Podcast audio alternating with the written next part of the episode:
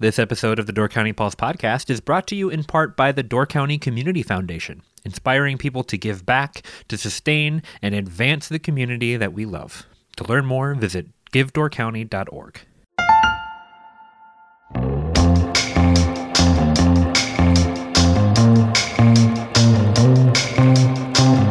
Hello and welcome to the Door County Pulse podcast. I'm Andrew Clyden and I'm joined today by Mike Orlock. Mike, you're a writer, a poet, among many, many different things.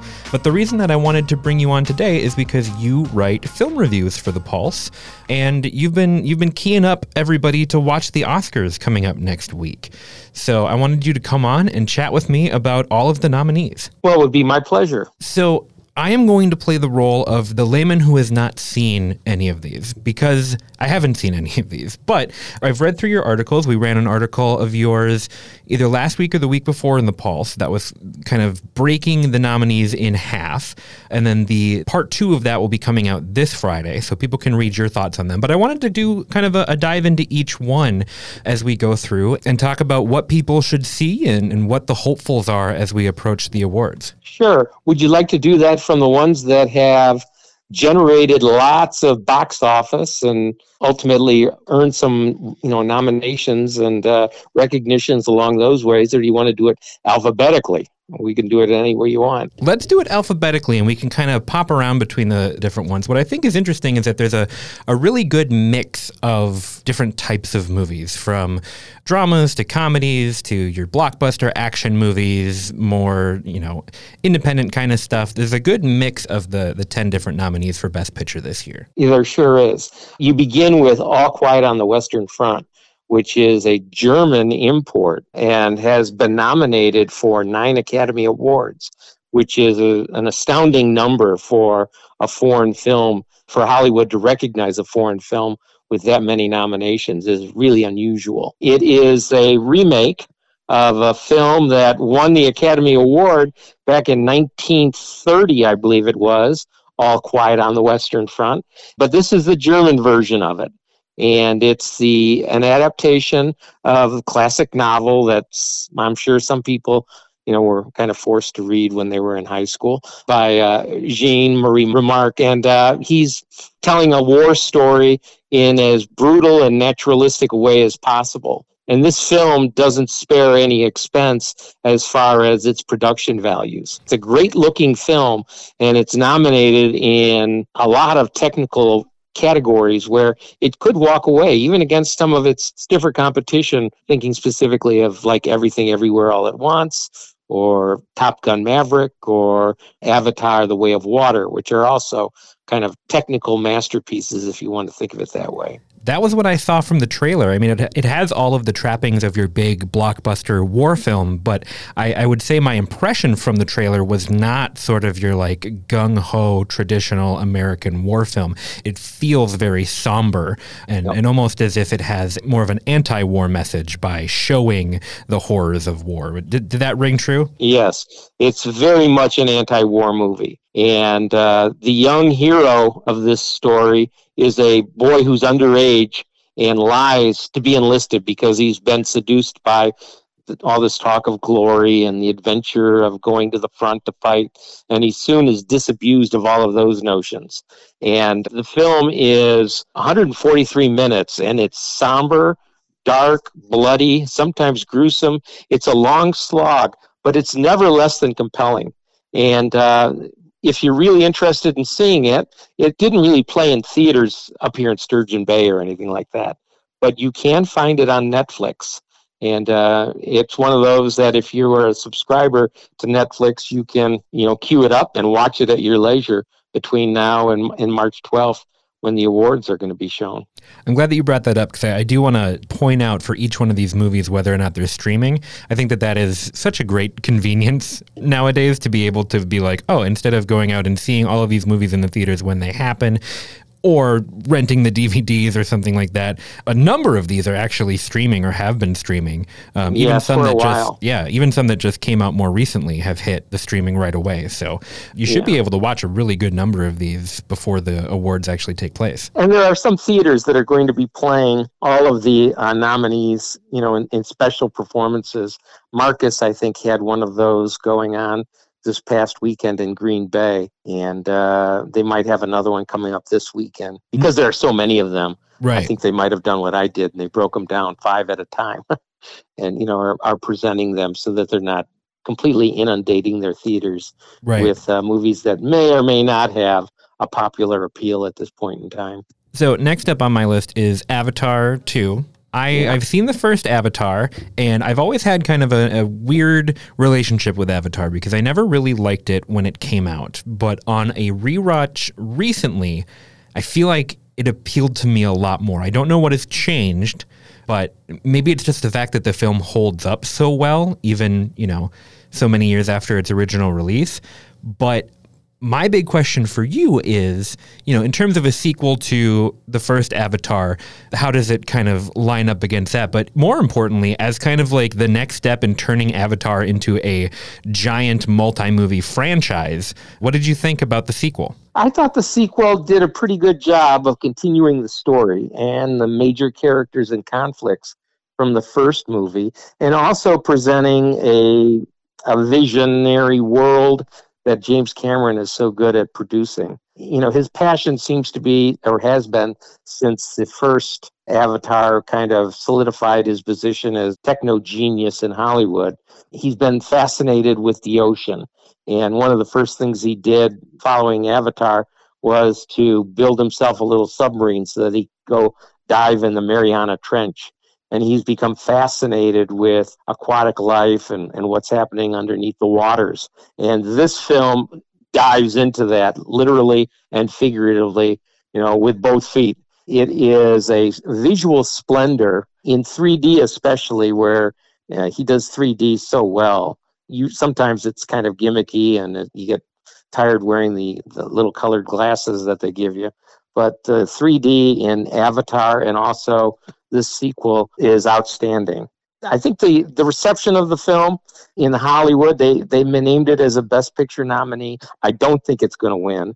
It's up for three other awards in the technical categories, and it has a, a genuine shot there. But, uh, you know, it's grossed, I think at this point in time, almost $2.5 billion. There's another sequel that's going to be coming out. Uh, there are at least two more following that. Disney, which now owns the rights to Avatar because of 20th Century Fox, you know, purchasing that studio. They're going to put together a, an Avatar world in one of their theme parks.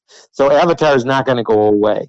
And uh, Cameron, in a recent interview, kind of noted that. He said it could be well be that after he finishes these five Avatar movies, he might never make another movie again because he says, Hey, I'm, I'm getting up there in age. Physically, it's kind of a struggle to do some of these things. It might end up going like the Star Wars franchise did, where George Lucas took it so far, and then other people have carried on beyond that. So I think that. Uh, you know it's going to keep on making money. It's uh, i think it's worthwhile film to go see but if you're going to bet on it to win the academy award for best picture you're probably throwing your money away Sure. And well, and just in your opinion, does this movie give you hope that the Avatar movies moving forward will be like worthwhile stories to consume, or is it just going to be this one's Avatar in the water, this one's Avatar with fire avatars, this one's Avatar underground? Like, does it feel like it's it's breaking the mold, so to say, and setting up a an interesting and nuanced franchise, or do you think it's yeah, going to be I, that? I'm not sure. You know, I was I was surprised pleasantly surprised by the way he took the story into the oceans of this planet that he created, Pandora. I'm sure that there's probably mountainous regions on that planet and maybe desert regions and and it might be that as you're working your way around the planet you're going to get uh, sequels that are immersed in one environment or another his passion seems to be as a filmmaker to show you things that you've never seen before and so I think that I'll trust him, you know, until such time as he delivers something that I think is a waste of time. I'll give him the benefit of the doubt and say that you know Avatar could be that franchise that tells a full story and ultimately brings us back to the forests where the story began in the first movie. Right. Next yeah. up, it looks like we have the Banshees of. Now, this one, like uh, one of the director's other movies has a hard to pronounce title for me. Inisherin? Yeah, yeah. Inisherin. I, I have not seen this, but I have seen In Bruges, which is another movie similar in both its casting and the and the director to this. And right. I would say of the trailers that I saw, many of them got me excited. This one got me the most intrigued. It has a trailer that is it, it kind of sets up what I I would think would be the central focus of the plot, but it's also kind of a, a weird mystery in a lot of ways. What were your takeaways? I really enjoyed this movie, and you know, it's showing on HBO Max. So again, if you're a subscriber to HBO or you know streaming services, you'll you'll be able to find it there. It's also, I should point out, along with All Quiet on the Western Front, they're on the home video market as well, so you could rent them on Blu-ray. And, you know, watch them at home if you have a Blu-ray player or a DVD. I think they're also on that. The only film I, we should have pointed out, Avatar, is still in theaters, right? So it has not come to any streaming service yet, but when it does, it's probably going to come to Disney. Right. Banshees, I really thought was an interesting little story told in an interesting way. Colin Farrell and Brendan Gleeson play these two close friends who live on this small little island off the coast of Ireland. It's close enough to land that you can hear the sounds of the Irish Revolution taking place. That those sounds sometimes drift across the water, and suddenly there's a rift that develops between these two friends that cancels out their friendship and sends all sorts of repercussions through the community. And we meet a number of the people in that community, and each one of them is vividly portrayed. There are a number of people that are up for Academy Awards for acting in this film. Colin Farrell for Best Actor, Brendan Gleeson and uh, Barry Keogh for Best Supporting Actor, and Kerry Condon for Best Supporting Actress. So it's one of those films that I think has a, a serious chance to walk away with uh, the Academy Award for Best Picture. And McDonagh, the director, has a, a track record, not only with In Bruges, but more recently with three billboards outside Ebbing, Missouri, which was a big Academy Award favorite a few years back that won Frances McDormand her second of three Academy Awards for Best Actress. So yeah, it's it's got award potential here. It seems like the fun of his movies are seeing where they go and and maybe how far they go. So without giving anything away, is this going to be similar to say in Bruges in just terms of it just heightening the level of absurdity as it goes through, or is this more of a, a toned down story? Yeah, I think so. I think that it does, you know, veer off a little bit, and it gets progressively stranger as you're watching it with the lengths that these two guys go to sort of one up each other as they seek to either rekindle their friendship or to completely divorce themselves from the others. And uh, it has lots of strange little rhythms at work here. And some of the, like I say, some of the supporting characters are so colorful that they, they could have been, you know, the centerpiece of a, of a film by themselves. So it's a loaded little community here on this island. And uh, the way that life is portrayed in there and some of the things that happen are surprising, keeps you guessing. It's always a little bit unexpected. I thought it was a great movie. Yeah, it's definitely one that looks the most intriguing to me. So high up on my list of ones to check out. What do you yeah. have next? Elvis is a biopic directed by Baz Luhrmann. If you've ever seen one of his movies before, you know that he doesn't do normal, as I said in my article. He likes to go way over the top. And uh, one of his big hits of years past was uh, a film called Romeo plus Juliet with Leonardo DiCaprio as Romeo and it was a different type of take of Shakespeare. Yep. Much different than anything you might have seen from Franco Zeffirelli or some of the other versions that were out there. Yep. It was more of a rock and roll version of right. of uh, Romeo and Juliet.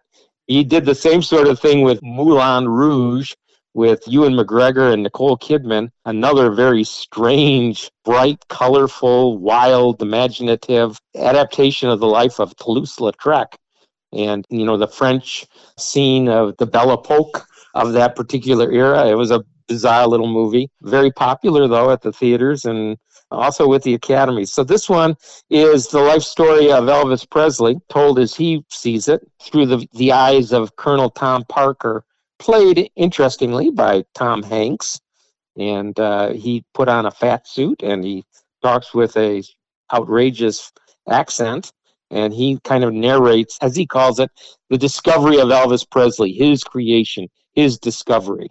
Now, I guess you could argue that maybe he's being a little bit uh, egotistical with that, but the, the film kind of follows in that vein, showing their relationship as artist and manager, and then breaking off into some of the weird aspects of Elvis's personality that we all got to see vividly displayed later in his life. And Colonel Parker also going off the rails a little bit in his life. So I don't know that I learned anything about Elvis that I didn't know before, but the film was really kind of a easy film to watch. lots of color, lots of sound, lots of fury.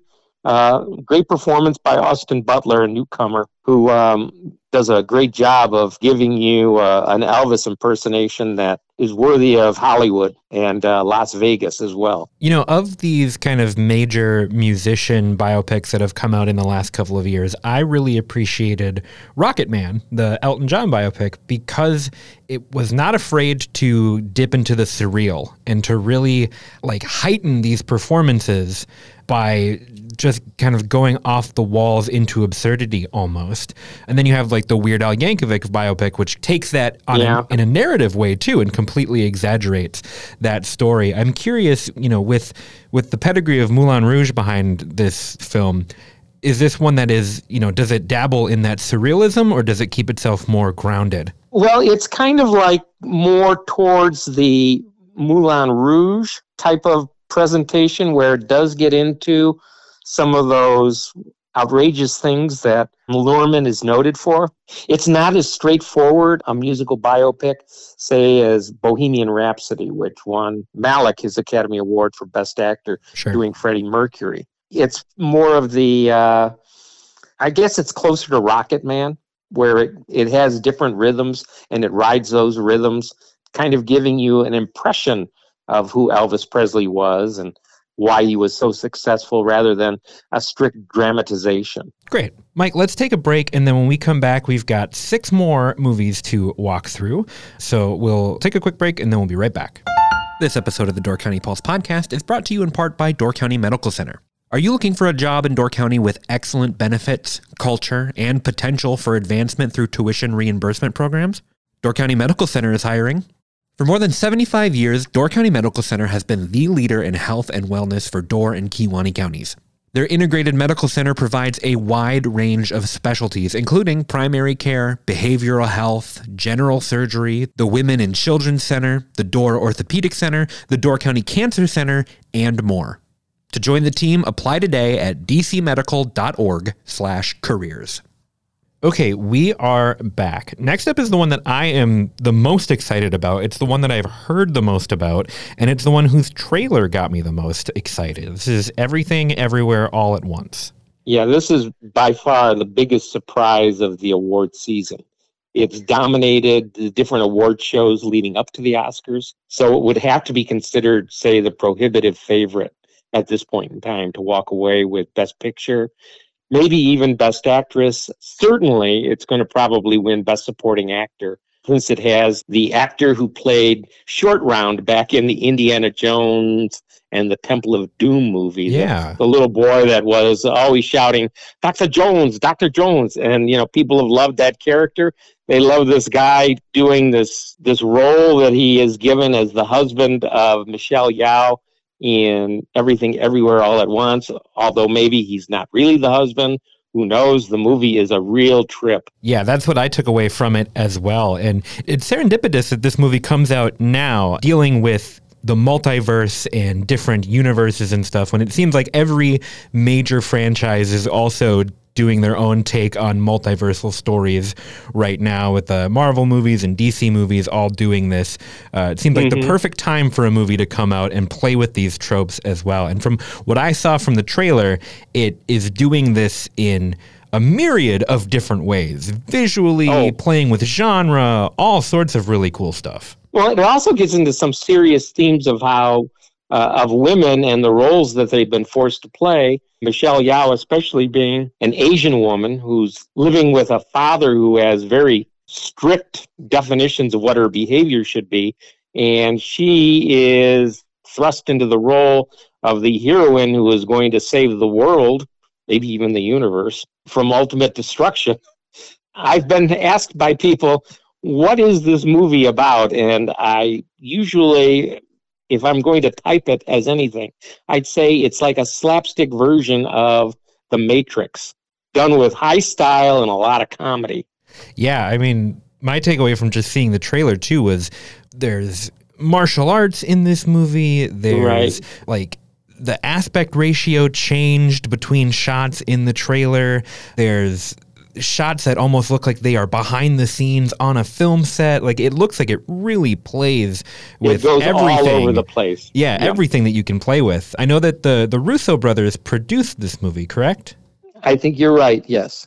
Daniel Scheinert and Daniel Kwan. Those are the two men who both wrote and directed, and they are actually up for writing original screenplay as well as directing the movie. It is going to be interesting to see how it plays out because it's up for uh, 11 Academy Awards.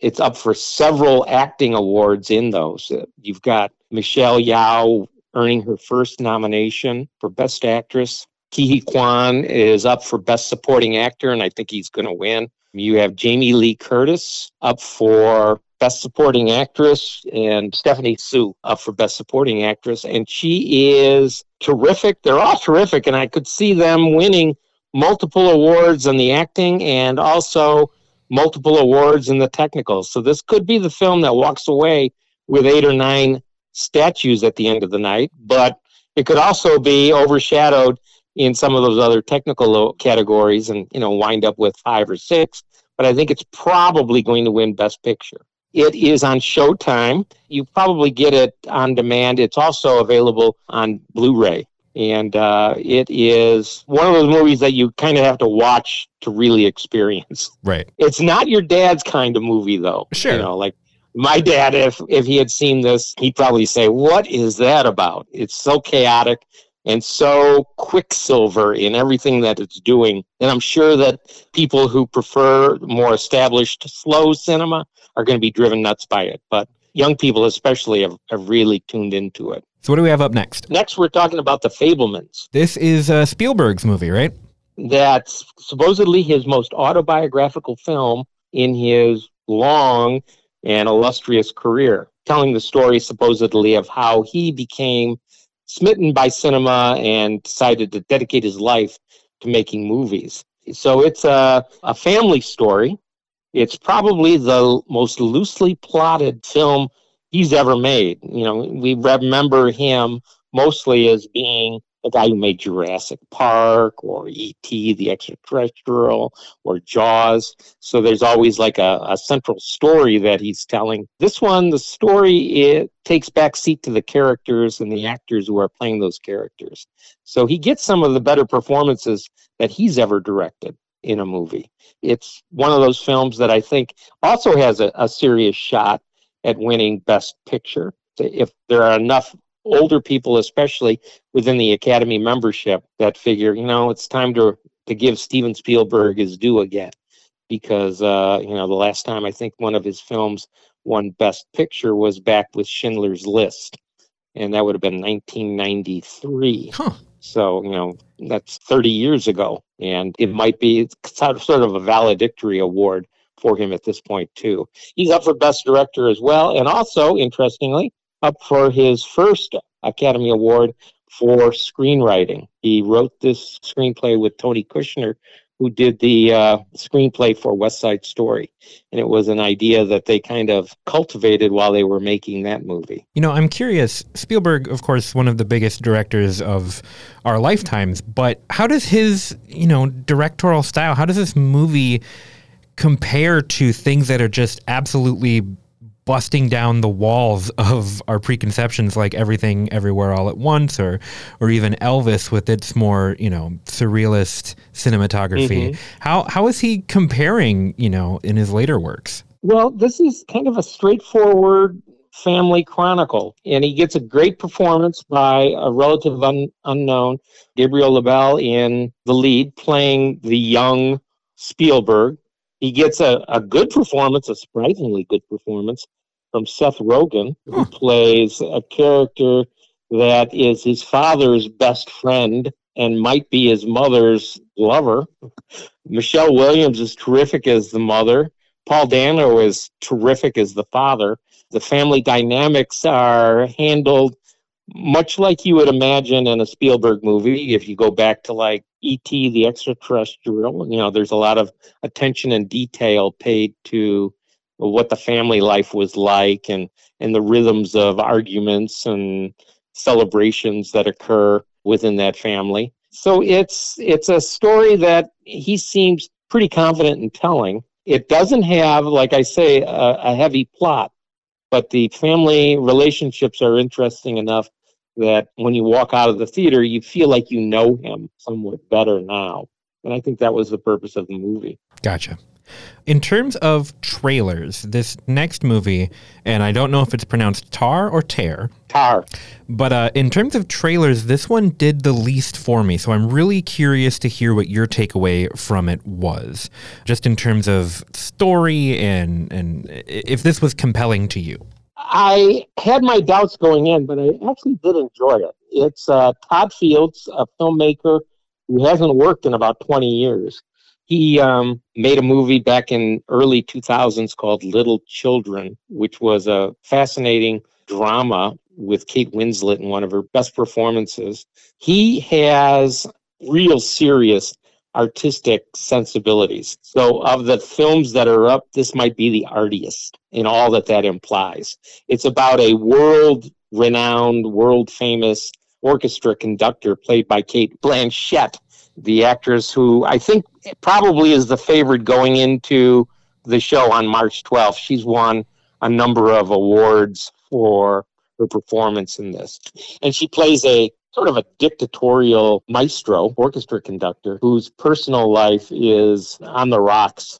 She uh, is quite self destructive in some of the things that she's doing, either because she doubts her own abilities secretly or she's so used to getting her own way that she pushes things as far as she can. And there's a real interesting little moment where we meet her early in the film, and I don't think I'm giving anything away here, but she's in somebody's office and she steals an item, you know, just right there in the open, picks it up, puts it in her pocket. Nobody says anything. And it's kind of like she's used to this, I guess, getting whatever she wants when she wants it.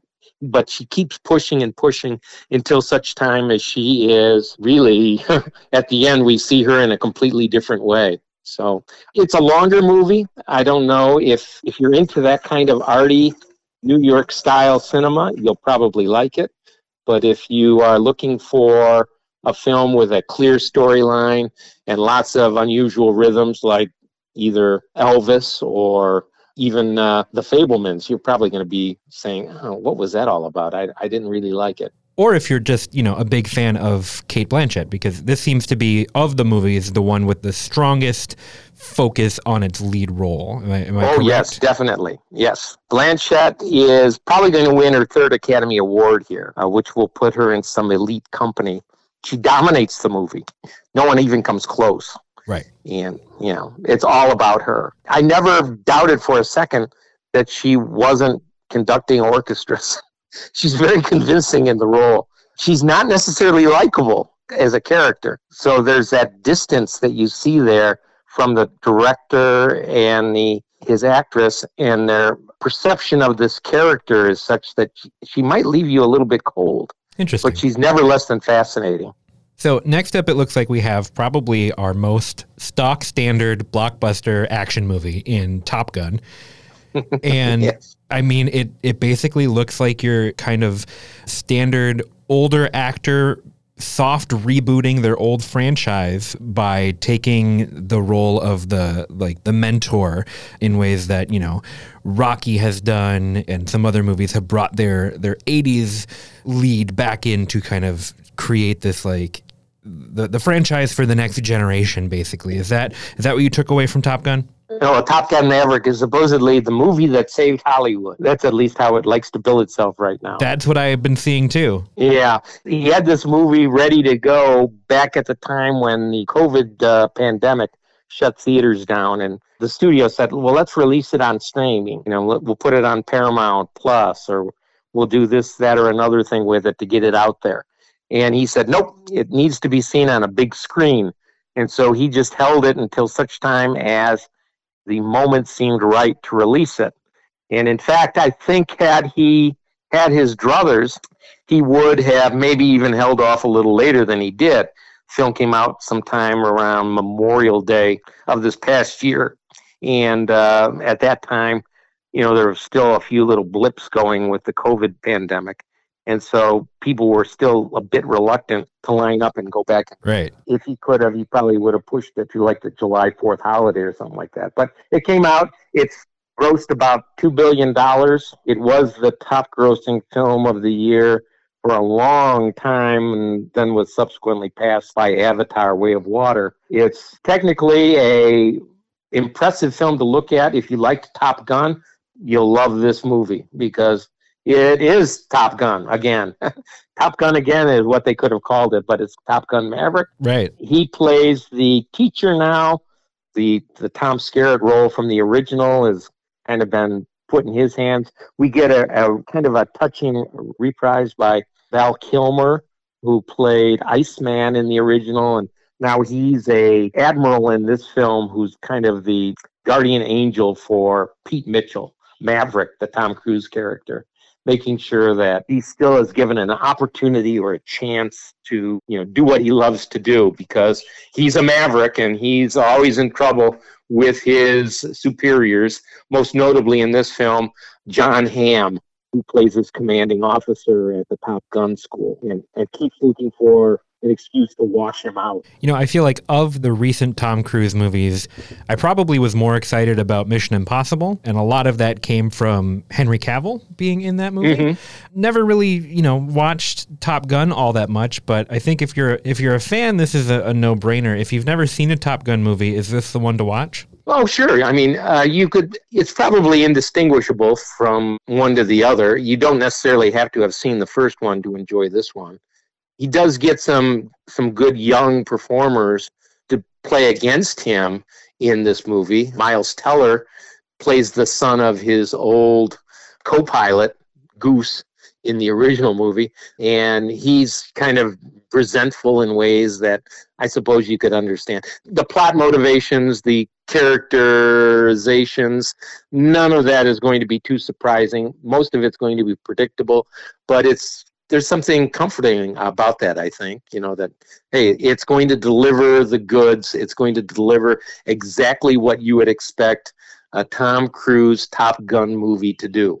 There's Right. not going to be any wild surprises here. It's not like it's been directed by Baz Luhrmann, so that you're going to get uh, strange things taking place. This is strictly by the books filmmaking, but done exceptionally well. Yeah, this is the this is the one to enjoy with popcorn. Right. Yes. You won't have to think too much about it while you're watching it, and you won't have to think too much about it after it's over.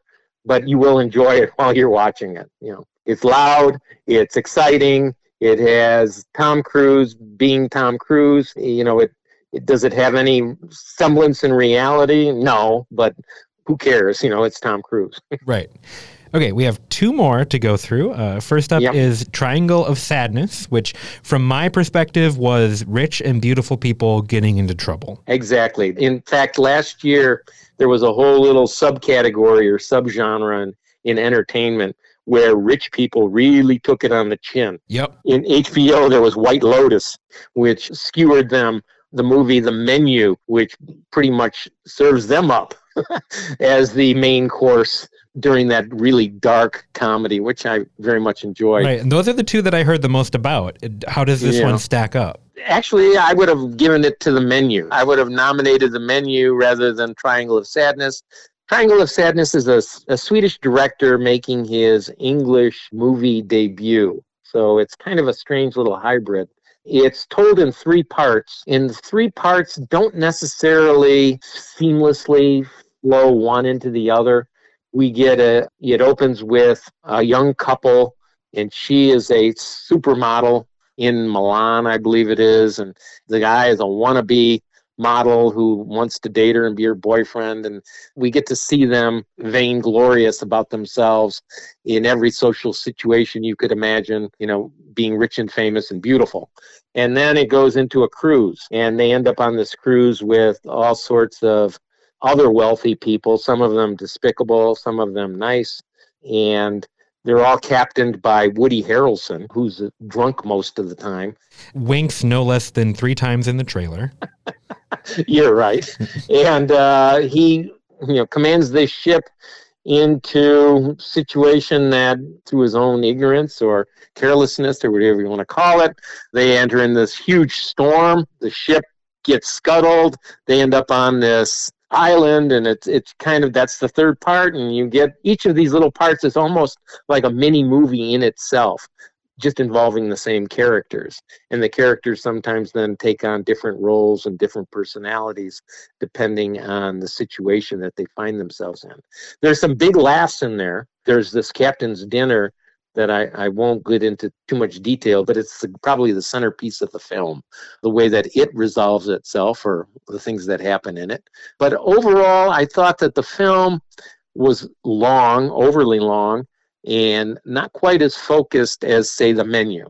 Or even, uh, you know, going to a limited series like White Lotus, as interesting as that from one episode to the other.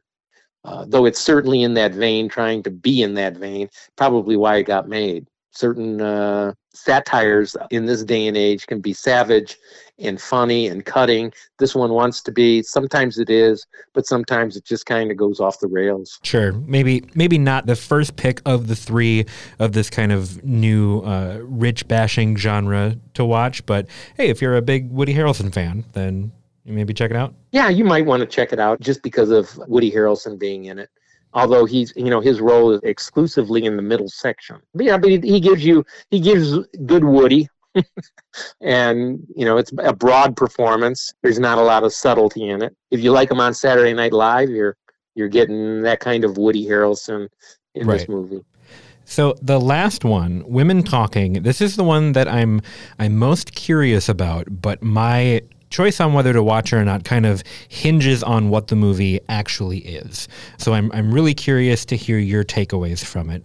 Probably of these, the most dramatic, maybe outside of All Quiet on the Western Front, but definitely more a seemingly a personal story of drama for this one. This one is inspired by a true story of a Mennonite community down in Bolivia where the men of that community routinely drugged, beat, and raped women in the community with impunity until nine or ten of them were subsequently arrested because they, they'd gone apparently too far over the line. There was, you know, elements of incest and other things that were going on in that community. And the women while the men are in town trying to arrange the bail for the, the ones who have been arrested, meet together in a barn to discuss what they want to do. And the elders of that community, the men, tell the women that, well, you're going to have to forgive us if you want to gain the kingdom of heaven. So the women have that as one of their options. They can stay and forgive and let bygones be bygones and things go back to the way that they were and whatever that would mean, or they can stay and fight, as some of them want to do, get even with the men, or they can leave. And so the the movie is about these women talking, and uh, we learn some of the circumstances behind each of their cases and the positions that they take relative to what they think the community of women and, and children should do. and we find out information about what's going on. There's really only one male character in the drama, and he's a teacher who was an outcast for a while and has returned to the fold here. And he is given the task of writing down the minutes of this meeting going on with the women because none of the women know how to write. None of them know how to read. They've all been kept uh, away from any means of written expression or knowledge of the world around them. So he does that for them. He's the only one, the only man, I guess, that they trust because he is an outsider like they are. You know, he's been brought in to teach boys because he was banned from the community for a while and went and got a teaching degree. And so he comes back and he's given the task of educating these boys. But the boys of this community uh, have learned by watching their elders that women are there to be taken when you want them and uh, abused if if that's what you want to do with them beat them if necessary. It's a it's pretty raw drama. Yeah. It doesn't get into the the actual things that are taking place. We see the after effect. So sarah Polley, the director is not going to be she's not exploitational at all in presenting this material. And it was produced the film was produced by frances mcdormand who has a small role as one of the elder women in this community. So you know that it wasn't going to go in ways that you fear it could have gone if it were in the hands of a male director who wasn't quite as sensitive to the issues that were being discussed in this film. I'm curious how the story is presented. Is it is it a very dialogue heavy story? Yeah, it's very stagey. It's based on a novel or adapted from a novel by Sarah Polley, who is up for an Academy Award for adaptation. But it uh, is almost seems like it's a play. The setting is this claustrophobic barn. Occasionally, we we get outside of that, but most of the action takes place inside that barn. And the women that uh, are speaking out generally are, are focuses on three of them, played by Rooney Mara, Claire Foy, and Jessie Buckley. They are the three driving forces of three different positions and points of view. And the other women kind of fall in line behind them as, as they talk out what their action should be in trying to save themselves and trying to save their families and, and trying to save what, what their sense of community is. So it's got some big issues, big themes it's dealing with. It's kind of an arty film. You know, it's up for just two Academy Awards, including the Best Picture nod. I don't think it has a snowball's chance of winning the top award, not like Coda did last year. It's just not, it doesn't have that same feel as Coda did of, sure. of being a heartwarming, uplifting story. This one is more grim and deterministic in the things that happen and, and the outcomes that we watch.